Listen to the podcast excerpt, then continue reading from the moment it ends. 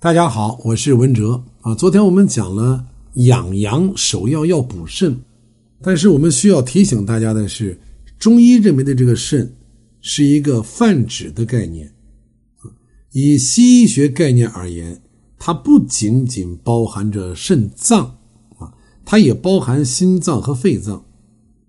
这个可能很多人还不清楚，我们只知道这个肾可能是一个系统啊。中医的概念当中。它和西医不一样啊，西医指的是一个具体的血肉之躯啊，这么一个器官，但是中医讲的肾是包含心肺的，也就是说，泛指直接能够为营养物质提供运输动力的脏器和组织啊，这个才叫肾。所以，为什么昨天我在节目当中讲，呃，这个中国人一讲肾，就肯定讲偏了，最起码。世俗当中，大部分人认为，这个肾啊，什么肾功能啊、肾能力啊，指的就是男人的性功能这一方面的问题，对吧？啊，不管是男人女人，只要是成人之间互相一开玩笑，一拿肾开玩笑，大家都心领神会，甚至不怀好意的一笑。啊，比如我们看小品，我记着这个贾冰儿演了一个那个送外卖的小品，那个小品非常感人。但是呢，他一上台，他得先拿这个郭德纲开玩笑，啊，他说这个郭德纲点的外卖啊，都是这个肾啊，都是这个猪腰子啊。完了之后有一句台词说：“难道你的身体被掏空？”啊，这么一句台词就引爆了全场啊，大家哄堂大笑。大家在笑什么呢？这句话有什么好笑的呢？只有咱们中国人知道，咱们能听懂，对吧？所以这个肾。我们一定理解偏了，而这种偏颇的理解对我们自己养生啊是没有什么好处的。啊，因为我们人都有惯性思维。啊，大家都这么说，什么吃猪腰子就能补肾啊，补肾就能壮阳，就这么一种逻辑，非常错误的逻辑，在我们很多人的心目当中啊，它是根深蒂固的啊，它是形成了一个惯性啊，所以当你再去讲肾、讲肾的系统的时候。他自觉不自觉的脑子就走偏了，就想到这个男女方面的事儿，那就不利于基础知识的传播啊。包括今天我们讲这个肾，这个肯定还有人思想抛锚，对吧？因为这是一个巨大的惯性，所以我说呀，讲基础知识啊，费力不讨好。但是你也不讲，我也不讲，大家都不讲，那你学的这些健康知识，你学的这些基础知识。怎么能去应用于我们人民群众呢？对吧？所以还得讲，啊，你爱听不爱听我都得讲。你这个思想抛锚了，那我就想尽一切办法把你这个思想拉回来啊。我们回归于这个肾到底是什么？这个肾的系统，我再说一遍，中医里面讲的这个肾，它不是一个独立的脏器，它包含了心和肺，也就是说，它泛指直接。为营养物质提供运输动力的脏器和组织，这个就是中医讲的肾。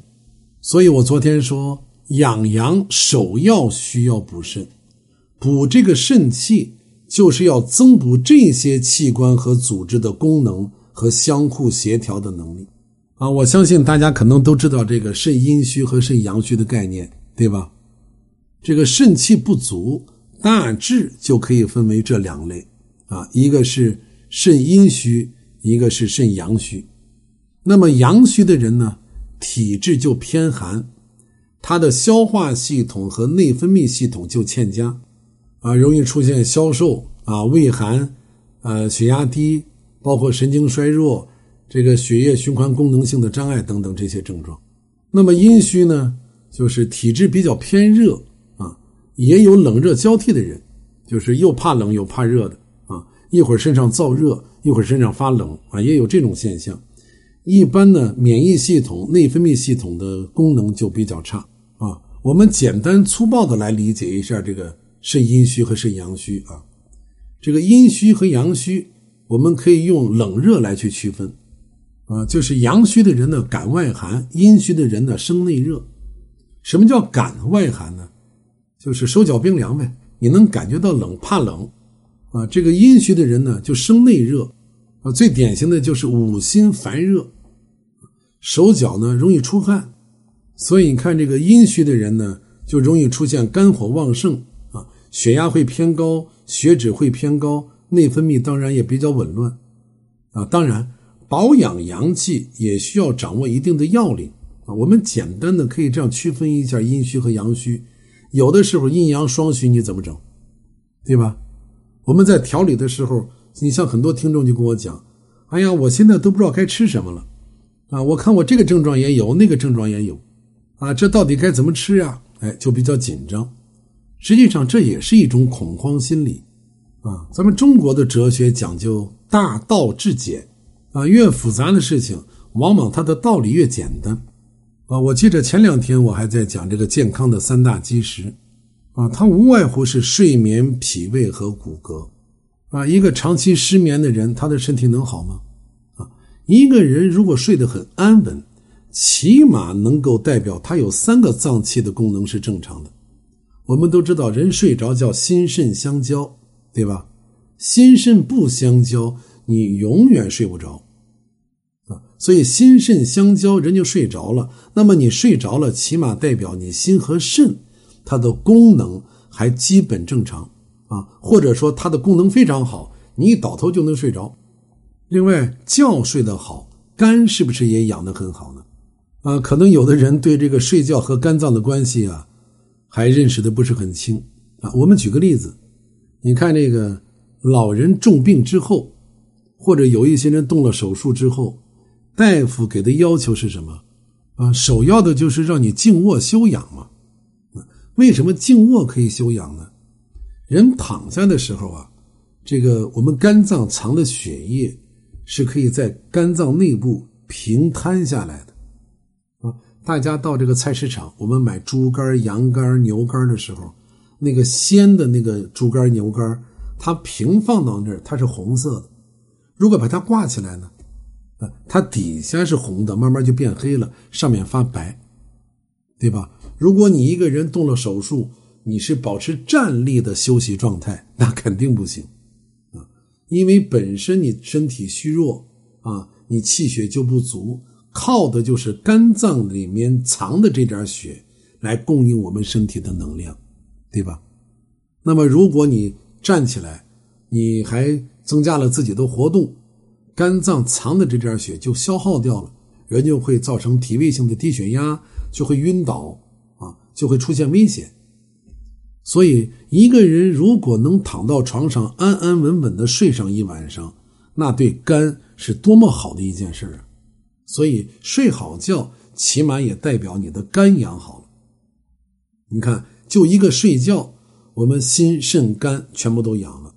那么，一副好的肠胃呢？啊，我吃什么东西都能消化，都能吸收，这个多好啊！啊，我们前面讲过，人你不管吃山珍海味。还是吃这个粗茶淡饭，你总共来说身体只需要七样东西啊，六大营养素加膳食纤维。我们吃东西吃什么？我们一天吃三顿饭也好，你吃四顿饭也好，或者你吃一顿饭，你目的只有一个，就是给身体提供能量，而这个能量就是气血啊。一个脾胃不好的人，你的气血摄入能够足吗？啊，足不了。你看有些人讲这个。我特别能吃，但是我胖不了。有些人说我吃两口就容易发胖，啊，这到底是什么意思呢？我跟大家讲过，中国的文字是单字结构，一个字是一个完整的独立的意思。我们通常讲的消化，它是两个含义，啊，是两个意思。消是指你胃的功能，化就是指的你脾胃的功能。这个消就是我们理解的消化功能。啊，这个化是什么意思呢？就是脾的运化能力啊。所以你看，有的人是能消不能化，有的人是能化不能消，而有的人呢是消化都不好。所以你看，这个脾胃是不是我们健康的一个基石？那么现在咱们加入听友会的听众越来越多啊，我们很多听友呢就会在听友会当中啊去咨询一些问题，我觉得这个非常好。啊，这就等于给大家提供了一个自由交流的平台啊，给大家提供了一个空间啊，大家可以在里面畅所欲言。那我也要提醒大家，呃，提问题的时候，你看咱们有这个热心的听众，都把这个提问题的模板都已经做出来了。你按照这个模板提问题，那我就会看得非常清楚啊，其他的听友也能看得非常清楚。那么有这一方面专业知识的，就能给你一个具体的指导啊。但是有一些人提问题特别好玩啊，我把这种提问题的方式就叫自说自话式的啊，给孩子咨询，他不说是男孩女孩，也不说孩子的年龄，那别人怎么判断啊？他给自己咨询，也不说自己的年龄，也不说自己的性别，那别人怎么去判断呢？因为我们在诊疗的过程当中，包括一提供一些养生方案，这个年龄和性别呀，是一个非常重要的参考值啊。你看，有一些方法适合于女人，有一些方法呢适合于男人，啊，有一些适合于成人的方法，它并不适合于小孩啊。就像今天早上有一个听友非常非常可爱，他提着一个问题很好玩，他说：“老师，你看我的女儿啊。”这个嘴角容易干裂，哎呀，我都操心死了，咋办呀？哎，他在问我，那么大家来猜一猜，他的女儿多大年龄？啊，干脆咱们就把这个问题当一个小游戏，我们就暂时放到这儿。大家听完之后，你给一个基本判断，啊，你认为他女儿多大？你就可以把它写到评论区啊，答对了有奖啊。实际上，我的意思就想说明啊。在咨询问题的时候，尤其咨询自己健康问题的时候，性别和年龄是非常重要。好，我们明天接着再聊。